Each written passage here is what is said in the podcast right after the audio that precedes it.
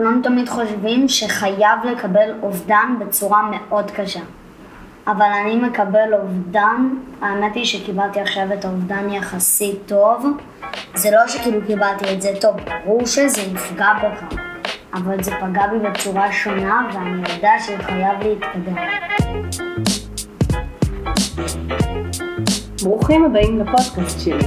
אני שרון, מדריכת הורים, והיום אני מארחת אורח מאוד מיוחד, קוראים לו אילן, ואנחנו עוסקים היום באובדן בגיל ההתבגרות. אז אני מיד אה, מפנה את המיקרופון לאילי, שיספר לנו קצת על עצמו. היי אילי. היי שרון. בוא תספר לנו קצת על עצמך. אני אילי, אני בן 12. אני אוהב לרחוב על סקטבורד, וחוויתי אובדן קשה. בהחלט. בוא נגיד, אה, קודם כל נספר למאזינים שלנו שאילי חווה אה, אובדן לפני קרוב לשלוש שנים. אה, אבא שלו נפטר, די במפתיע, איש צעיר. ואנחנו היום משוחחים עם אילי על התמודדות עם האובדן. אתה רוצה לספר לנו אילי קצת על את סיפור המקרה? מתי גילית? איך גילית? בעצם אני גיליתי את זה בהתחלה, אמא שלי אמרה לי ולאחותי התאומה. אנחנו קמנו בשמונה, מתי שהיינו יודעות בית ספר, ואמרה לנו תמשיכו, תמשיכו לישון, הכל טוב. ואז קמנו בתשע, והיא אמרה לנו שהולך לעבור כמה אנשים מהבית ספר, והיא אמרה לנו את זה ואמרו לנו את זה. אני ואחותי בהתחלה לא האמנו, אבל בהתחלה האמנו כשראינו שהטלפון שלו לא עובד, ושאתמול אימא שלנו יצאה בשל... ושכאילו אימא שלנו יצאה בערך במשהו כמו שלוש, בשביל לראות הכל טוב, הזמינו משטרה, כבאי, כן, כבאים ואמבולנס. אימא יצאה בערב, נכון? אה, בלילה. לבדוק כי הוא לא ענה לטלפון, אז בעצם היא יצאה בעצם לראות מה קורה איתו. נכון. ואתם הלכתם לישון. כן, היינו ישנים באותו זמן. כן, אז בעצם לא ידעתם שהיא הלכה ומה קורה. זה כבר כן. סיפרו לכם אחר כך, נכון? כן. אז בואו באמת נחזור לרגע שהיא מספרת לכם, אז בעצם אתה אומר לי, לא האמנו. איך אתה מרגיש באותו רגע, אתה זוכר? אני הרגשתי כזה, אין מצב שזה אמיתי, אבא שלי בריא כמו שור, הוא עושה ספורט, הוא אוכל טוב. איך זה יכול להיות שפתאום ככה, בנקישת אצבע הוא מת? וואי, זה באמת נורא מוזר. קשה מאוד להאמין בדבר כזה. ואתה זוכר את אגם, אגם זאת אחותך התאומה, אתה זוכר איך היא הגיבה באותו רגע? היא קיבלה את זה קשה. גם אני קיבלתי את זה קשה, אנחנו בכינו, היה לנו קשה. אבל אז הבנתי שחובה להתקדם בזה, ושעכשיו אני לא יכול לקחת מכונת זמן, להחזיר את הזמן ולהציל את אבא שלי. כי העולם לא עובד ככה. אתה יודע שחייב להמשיך, תמיד זה יכאב בך. תמיד זה יהיה לך מקום בלב שהוא יותר רגיש. אבל אתה צריך לדעת להתקדם. אבל אתה אומר לי כבר באותו רגע המחשבה הזאת תקטע בך? זאת אומרת אחרי שהשוק לא. זה לקח זמן. אחרי חודשיים בערך, לדעתי. אז אתה, אם אני אקח את זה רגע ואני אומרת חודשיים, חודשיים זה אומר שהיית בהלם, חודשיים לקח לך להבין מה קרה? כן. אז איך זה היה? זה היה... מה אתה זוכר מהתקופה הזאת של החודשיים? אני זוכר שכולם, אבל כולם, כל הילדים בשכבה שלי וגם כמה מורות כל הזמן אמרו לי הכל טוב, הכל טוב, הכל טוב, הכל טוב.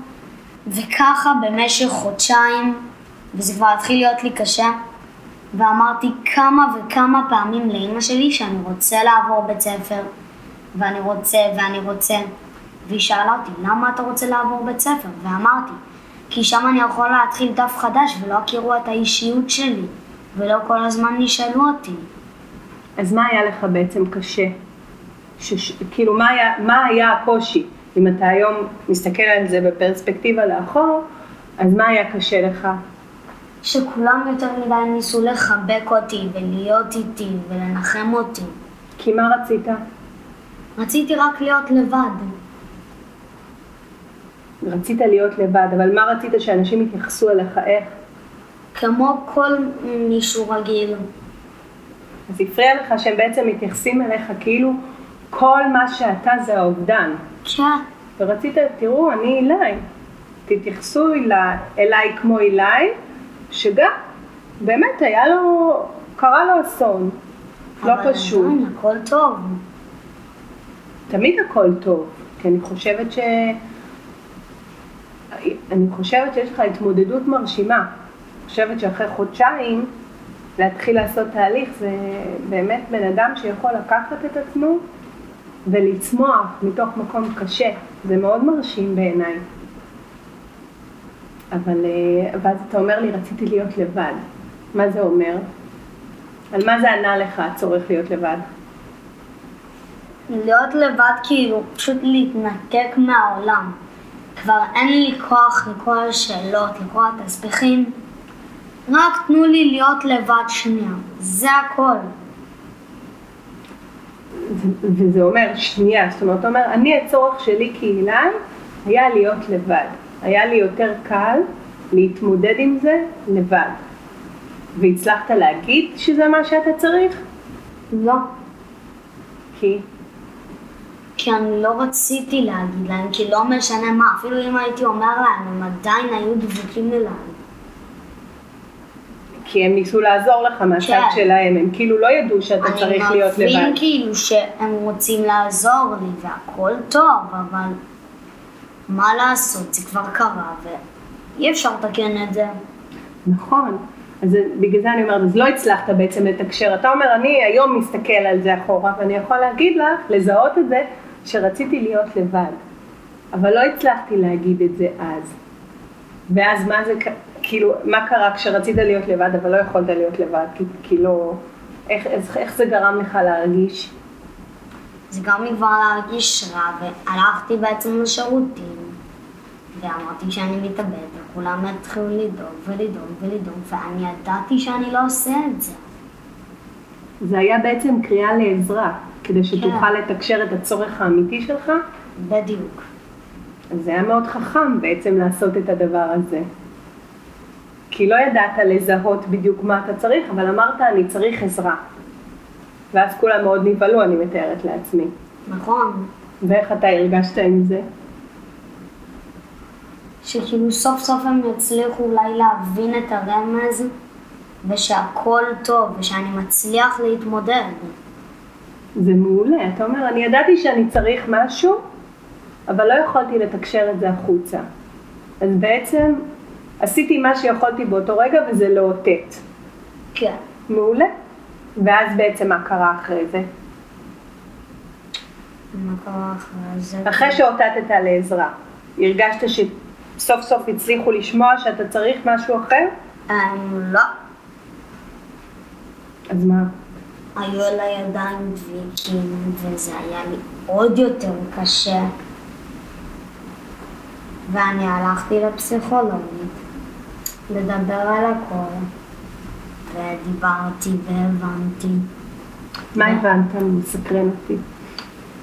הבנתי כאילו שזה בסדר שהם רוצים להיות איתי, ושהם רק רוצים לעזור, והכל תמיד מכוונה טובה הגיע. בהתחלה לא חשבת שזה מכוונה טובה? מה, איך אתה פירשת את הדביקיות הזאת? חשבתי, אבל לא הבנתי כל כך.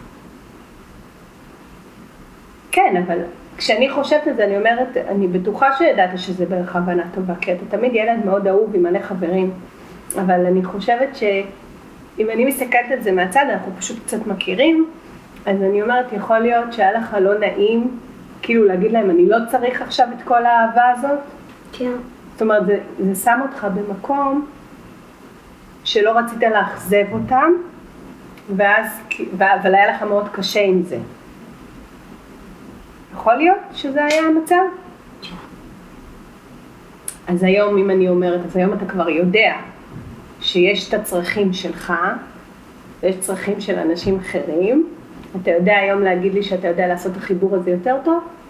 זאת אומרת, אתה יודע מתי הצרכים שלך, אתה יודע מתי לשים את עצמך קצת יותר במרכז? כן. תן לי דוגמאות. למשל עכשיו אני יכול לעשות סתם סצנה בכוונה בשביל להיות במרכז.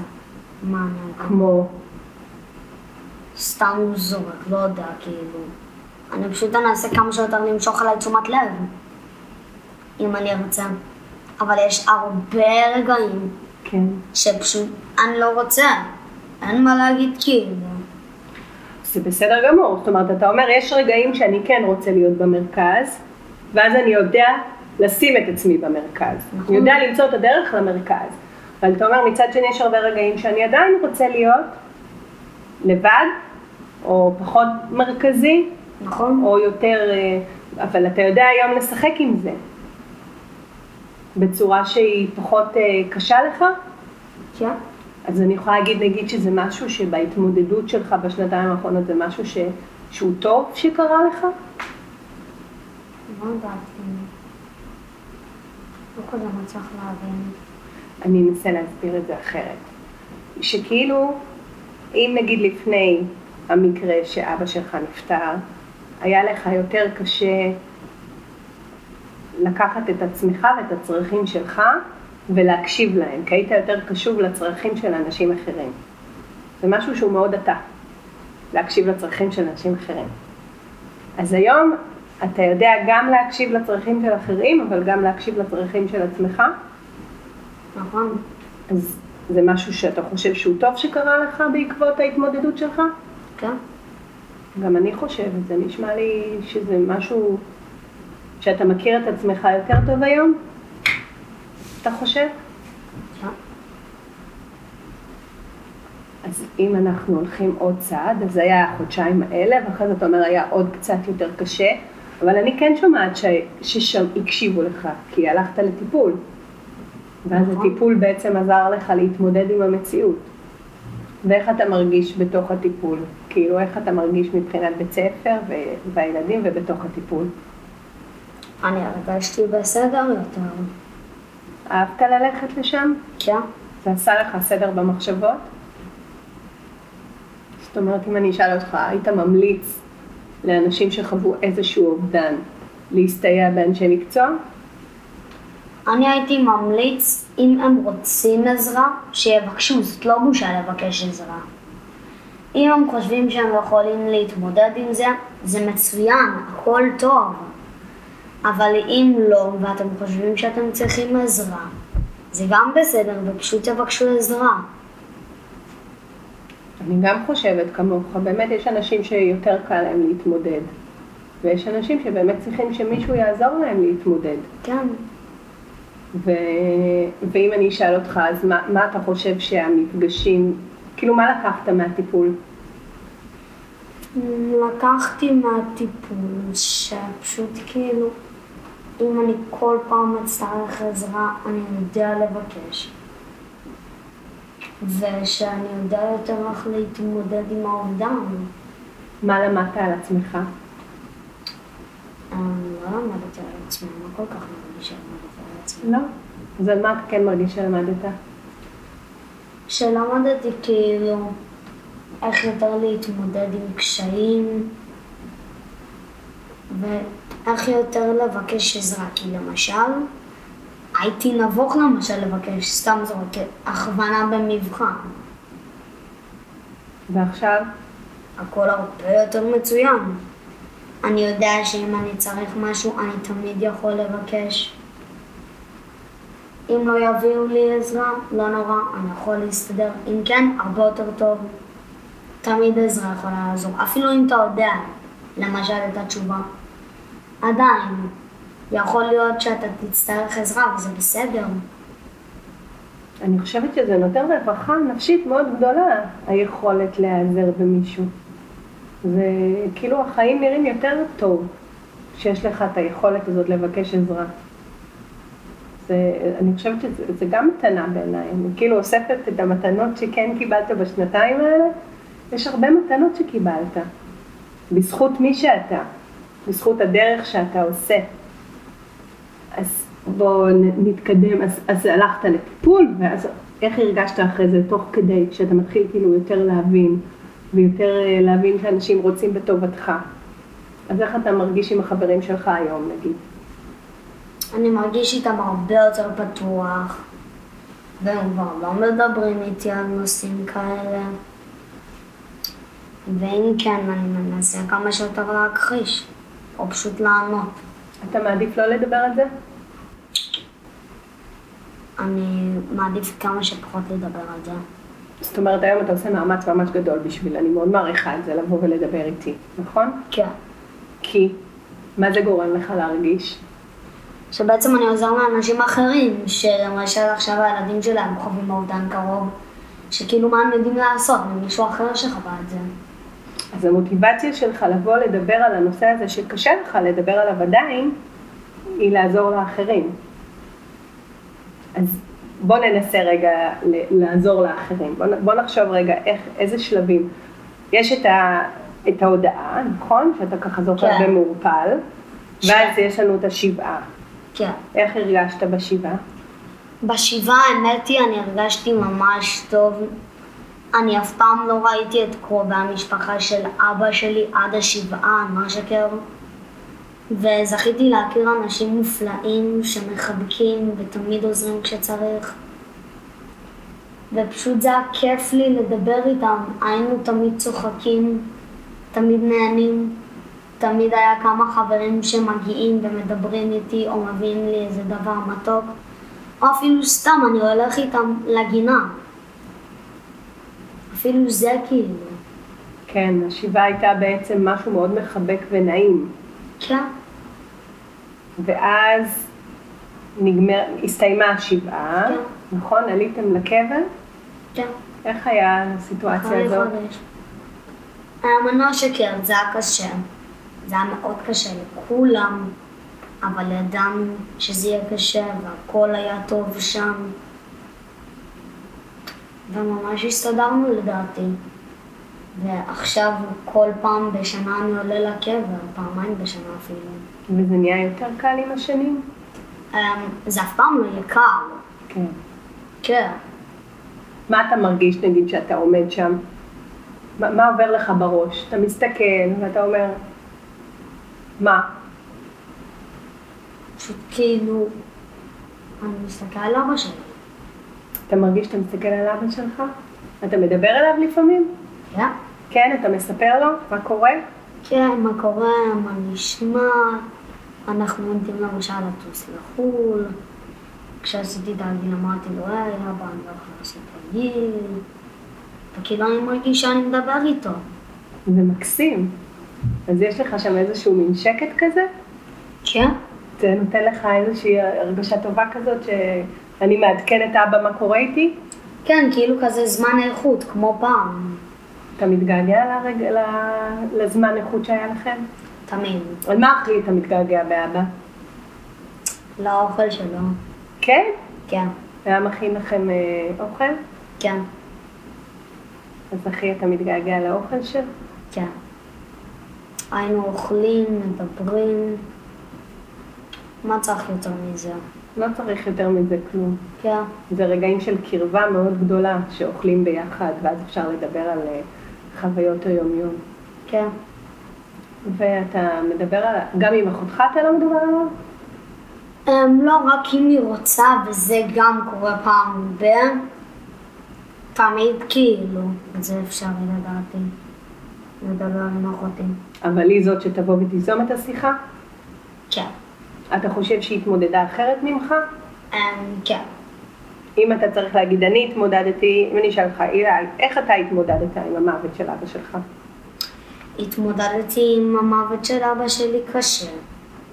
התמודדתי איתו קשה, אבל ידעתי שזה קרה וידעתי להמשיך הלאה.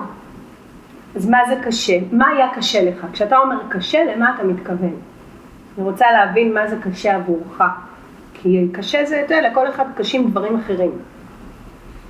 Um, לי כאילו היה קשה, למשל לקבל את העובדה שאבא שלי כאילו כבר לא בעולם. שלא תוכל לראות אותו יותר? כן? שלא תוכל לשמוע אותו יותר ולהחליף את החוויות? בדיוק ככה. אז זה, זה אתה אומר, זה הדבר שהכי קשה לי במוות שלו. כן. אבל, ואז אתה אומר, אבל אני מקבל את זה כעובדה. אתה אתה אומר לי, זאת העובדה. אבא שלי נפטר, אני לא אראה אותו יותר, ואז איך אתה בוחר לזכור אותו? בתוך הלב, אה, תמונות, איך אתה אוהב לזכור את אבא שלך, באיזה אופנים? אני אוהב לזכור אותו בתמונות. ב- למשל פעם אחת כשהיה לי חונכות פרח, עשיתי בעצם עם החונך פרח שלי פעילות שהייתה רק עליו. יפה, ראינו- איזה פעילות עשיתם? ראינו את הסרט שאנו, אני והוא אהבנו הכי לראות, איזה סרט? מפלצות בעם. זה סרט מקסים. כן. הכנו כאלה שניצלים בפירורי בייגלה, שכשלא היה לנו פירורי בייגלה מלחם, אז לקחנו בייגלה ופשוט מעכנו אותו, וזה היה תמיד טעים, יחד עם סלטים ועוגת גלידה. מה זה עוגת גלידה? זה כאילו כזה פודינג וניל וביסקוויטים, אוי, טעים. כאילו כזה כמו קסטה וניל. אז בעצם מה שעשית, שחזרת עם החונך פרח שלך איזה אחר צהריים, כמו שהיה עם אבא. כן, בשישי. ואיך הרגשת בתוך הפעילות הזאת? הרגשתי טוב. כן, זה עשה לך שקט כאילו? כן? לא הרגשת שאתה עצוב כאילו מהגעגועים האלה, זה נתן לך נחמה? כן. זה מקסים. ללא ספק זה נתן לי נחמה. אז, אז בעצם אתה אומר, אני מקבל את זה שאבא שלי נפטר, אבל אני יכול להיזכר, זה נותן לי נחמה להיזכר בדברים הטובים. אני מעדיף לא לדבר על זה, אבל אני כן יכול לחוות חוויות שמזכירות לי אותו. אני מדייקת, כאילו אני מנסה פשוט לדייק אה, אם הבנתי את מה שאתה אומר. ואז, ואז אני אומרת, אז ההתמודדות שלך, זאת ההתמודדות שלך? ואם הייתי אומרת לך, אז איך אגם אחותך מתמודדת ומה זה שונה? לא כזה שונה, גם היא בכתה, גם לה זה היה קשה, אין מה להגיד. אבל מבחינתי אחותי גיבורה. וכל הכבוד שהצליחה להסתדר עם זה, ובאמת שזה קשה. ואתה גם- לא גיבור? לא יודע. יש לדעתי אנשים שאפילו גם עכשיו בגיל 50 יכולים לקבל אפילו אובדן של איזה בן דוד שהם אף פעם לא ראו, ממש קשה. כי כל אחד מקבל דברים בצורה שונה. נכון. אני חושבת שגם אתה גיבור. חושבת ששניכם הייתם מאוד גיבורים בסיטואציה הזאת, כי באמת בחרתם בחיים. בחרתם להמשיך לחיות. מה עזר לך לבחור בחיים? שאני עוד צעיר ועוד לא ראיתי כלום בעולם. ושעדיין כאילו אין מה להפסיד. נכון. יש לך חיים שלמים לפניך, מעולים. אז זה טוב. אם אני אשאל אותך, אנחנו מה... אנחנו, כל הדברים שאנחנו עושים בחיים, הם בונים את האישיות שלנו. נכון? כל הדברים שאתה עושה, כמו שאתה מאוד מאוד טוב נגיד בסקטבורד. אז ההצלחות והכישלונות כן, בונים לך משהו באישיות, נכון? כן. אם אתה לא מצליח משהו בסקטבורד, לא נורא, אני, אני אחרי זה אחזור ואנסה אותו עד שאצליח. אז אותו דבר עם אובדן, אתה אומר אני מסתכל על האובדן הזה ואני צומח ממנו. אז אנחנו כבר יודעים שצמחת בזה שאתה יודע היום לבקש יותר מקום לעצמך ולמדת לבקש עזרה, שזה מתנה ענקית.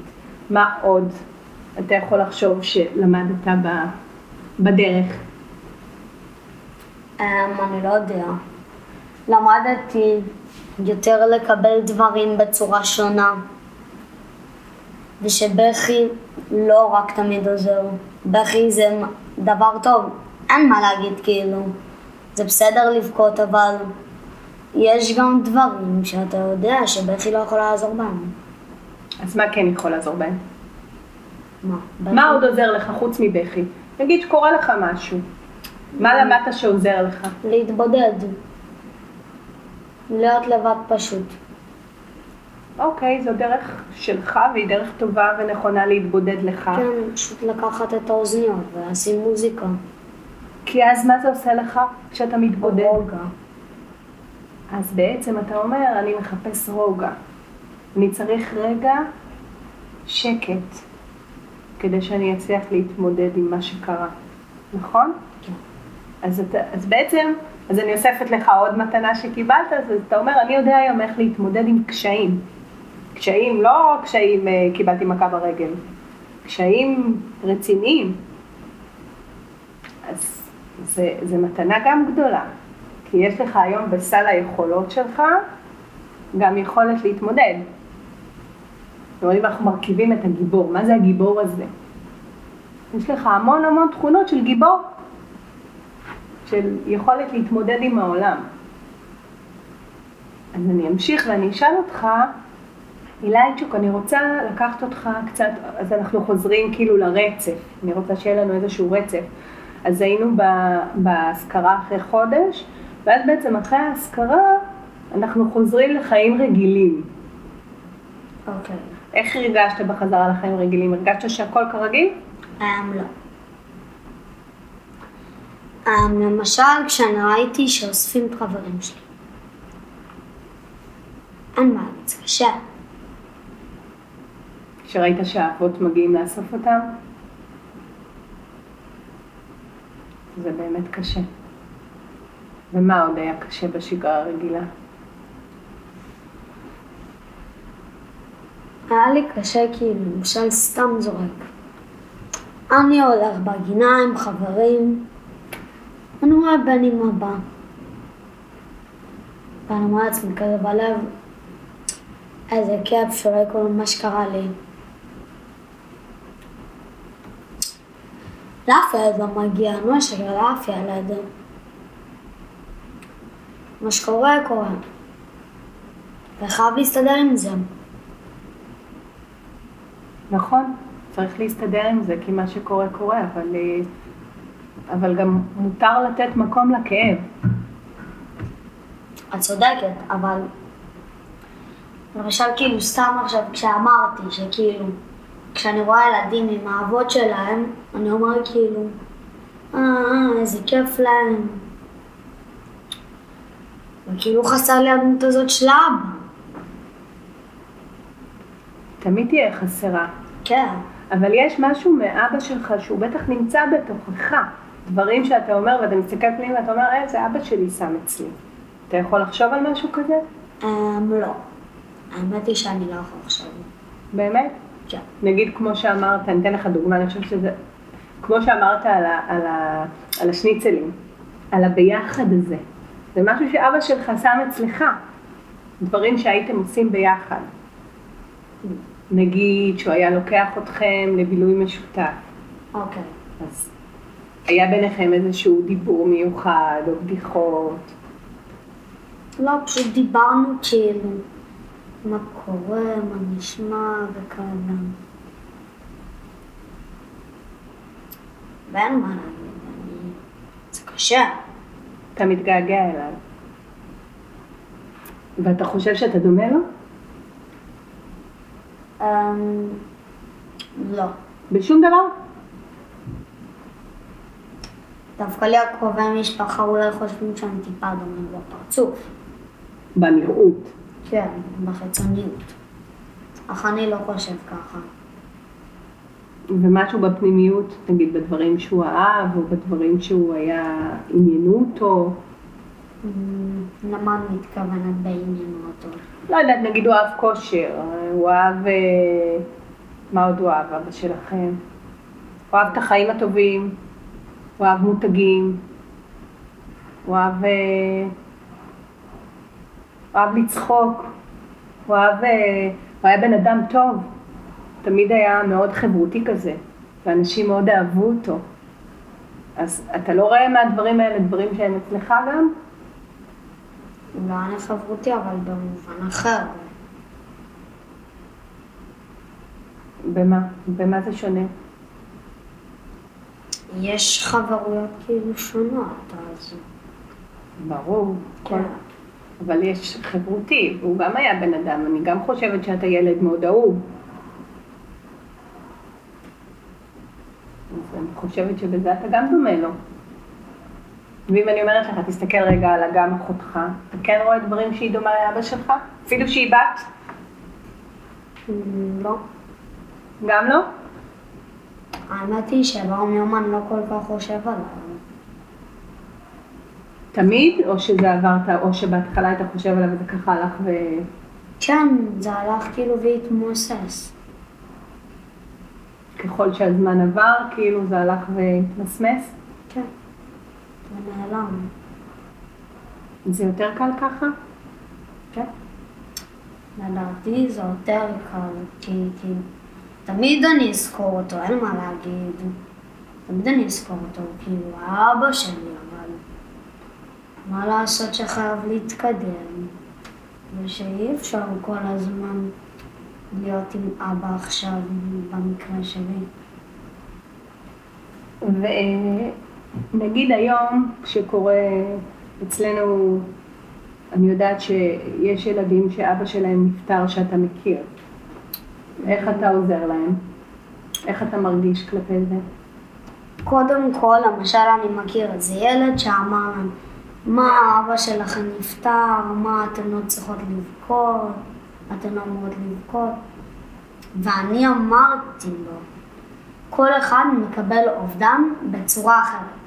יכול להיות שהן מנסות כמה שיותר להכחיש את זה ולהיות עם זה בלבד שלהם. וזה מצוין, וזה בסדר. נכון, כל אחד. ומה עוד, איך אתה עוזר אבל לחברים? על מה אתם מדברים? מה אתה מציע להם? אני מציעה להם כמה שיותר לנסות להיות עם חברים ולנסות כאילו לשכוח מהתחושות הרעות. ושינסו כאילו להתעלם, ושאני בטוח יהיה אנשים בדרך שאיך אני יכול להגיד את זה? תמיד בטעות יגידו מילה לא במקום על אחד מקרובי המשפחה שלכם שאולי איבדתם. ואז מה? זה יכול להיות לכם קשה, מאוד. ואתם חייבים לדעת כאילו שאתם תקבלו את זה עוד הרבה בכאלה סוגי אובדנים. למשל אפילו על אמא, אבא, אח, אחות, דוד, או אפילו חד מחמד. לגמרי, חיית מחמד זה אובדן לכל דבר. כן.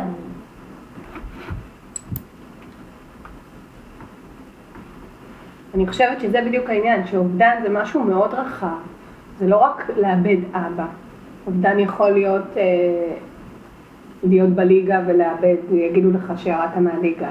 זה יכול להיות באמת אובדן של חיית מחמד. זה יכול להיות כל מיני דברים. אז אני חושבת שלכל בן אדם יש את הדרכים שלו להתמודד עם... אפשר להגדיר את זה כטראומה לדעתך? אמ, לדעתי לא. אי אפשר להגדיר את זה כטראומה. אובדן זה לא טראומה? לדעתי, אם זה למשל אובדן בצבא, סתם זורק בקרבי, זה יכול להיות טראומטי, מה שקרה לך שם, מאוד טראומטי. אבל לדעתי אישית, אובדן כאילו, למשל ככה, זה יכול להיות טראומה, אבל תלוי איך כאילו. מה זה טראומה עבורך? טראומה עבורי זה למשל לאבד חבר, הם סתם רק אפילו עכשיו על האונס באילת, הטרדה מינית, אף לא יודע מה, פשוט זה יכול להיות טראומה. אוקיי. ואתה חושב ש... שלהתמודד עם טראומה זה כמו להתמודד עם אובדן? Um, תלוי איך אתה מתמודד עם זה. איך יש עוד דרכים להתמודד? נגיד אתה התמודדת ככה, איך אתה חושב שאפשר עוד להתמודד? Um, לדעתי עוד אפשר להתמודד, כמו שאמרתי, לנסות כמה שיותר להיות עם חברים ולנסות לשכוח כאילו מהעולם. להיות עסוק. כאילו לחזור לחיות חיים מלאים, כאילו לשכוח מהעולם. וזה, נגיד עבורך לשכוח מהעולם זה חברים, וכשאתה רואה טלוויזיה זה גם לשכוח מהעולם? יכול להיות שיש אנשים שחושבים ככה, ואם אתם חושבים ככה, אוקיי, זה מצוין כאילו. אבל עבורך, לדעתי לא. לא, אתה צריך משהו יותר פעיל? אין קשר פעיל. למשל עכשיו, אין לי כוח, אני הולך לסקייט פארק פשוט ככה, ברוגע שלי. אז זה מה שרציתי לשאול אותך, באמת, אתה מרגיש בגוף את האובדן? זאת אומרת, נגיד אה, את, ה, את הרגשות, לא את האובדן עצמו. הרגשת בגוף? למה אני מתכוונת הרגשתי בגוף? נגיד, כשאתה אומר לי, אני הולך לסקייט פארק, בעצם מה אתה עושה בסקייט פארק? אתה מוציא מתח שנאגר לך בגוף. נכון? אתה מרגיש שאתה צריך לזוז. אה, כי אחרי שאתה זז, אז אתה מרגיש רוגע. יש איזשהו מתח שנצבר בגוף. נגיד כש, כש, כשהתמודדת בחודשים הראשונים עם האובדן, הרגשת את המתח הזה בגוף? הרגשת שאתה צריך לפרוק מתח מהגוף? אה, כן, פשוט לא ידעתי איך. אבל היה לך, הרגשת שיש את מתח הזה. המתח הזה ואיך פרקת אותו בסוף? פשוט כאילו הייתי לבד, ברוגע. אוקיי. וככה כאילו פרקתי. זה עזר לך לפרוק בעצם את כל ה...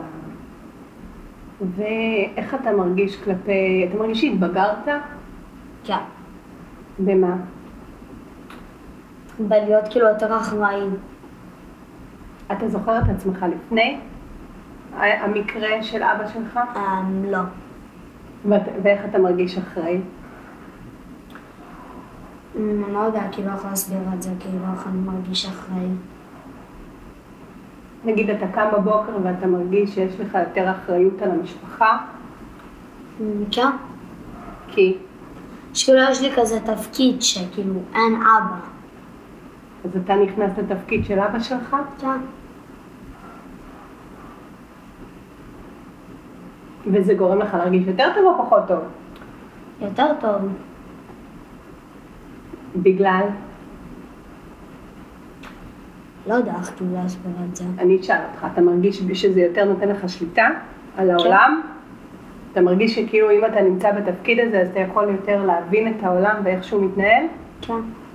וזה עוזר לך, נגיד איך אתה מרגיש כלפי אמא שלך, איך זה שינה את הרגשות שלך, לא שינה, הוסיף. שניסיתי כמה שיותר לעזור לה. אני לא אשקר, ניסיתי כאילו פשוט כמה שיותר לעזור לה. אני חושבת שעשית עבודה מאוד טובה בתחום הזה. אני חושבת שמאוד עזרת לאמא שלך. אבל באיזשהו מקום אתה חושב שזה בא על חשבון אה, עצמך או ילדותיות או לא. איזשהו משהו בילדות שלך שכאילו יהיה חסר לא. לך? אתה לא מרגיש שזה, זה לא מחיר ששילמת. כן. אתה מרגיש שזה מתנה שלקחת גם מהתהליך הזה? אני לא מקבל את זה כאילו כמתנה, אז איך אתה מקבל את זה? כברכה כאילו. שיש לך את היכולת לעזור ולהיות שם בשביל כן. שלך? ונגיד, איך אתה מרגיש, אגם, אחותך, גם, גם לקחה על עצמה את התפקיד הזה, או שפחות? לדעתי פחות, אבל לדעתי. בטח שלדעתך, כל הפודקאסט הזה זה דעתך. זה מה אתה מרגיש ומה אתה חווה, זה לא, אין פה נכון או לא נכון. אנחנו מדברים על רגשות. רגשות הם תמיד נכונים. אוקיי. אז כאילו אל תרגיש שאין פה תשובה נכונה, זה לא מבחן. זה איך אתה מרגיש, בגלל זה אני, וזו התמודדות שונה, זאת אומרת, אתה אומר, ההתמודדות שלי, חלק ממנו היה להיות יותר אחראי, לעזור לאימא שלי, לשמור על המשפחה שלנו. ואתה אומר, אני מרגיש את זה לגמרי, ההתמודדות הייתה אחרת. היא, היא הייתה צריכה התמודדות שונה, כמו שאמרנו, כל אחד מתמודד אחרת. כן. אז איך אגם לדעתך התמודדה עם זה?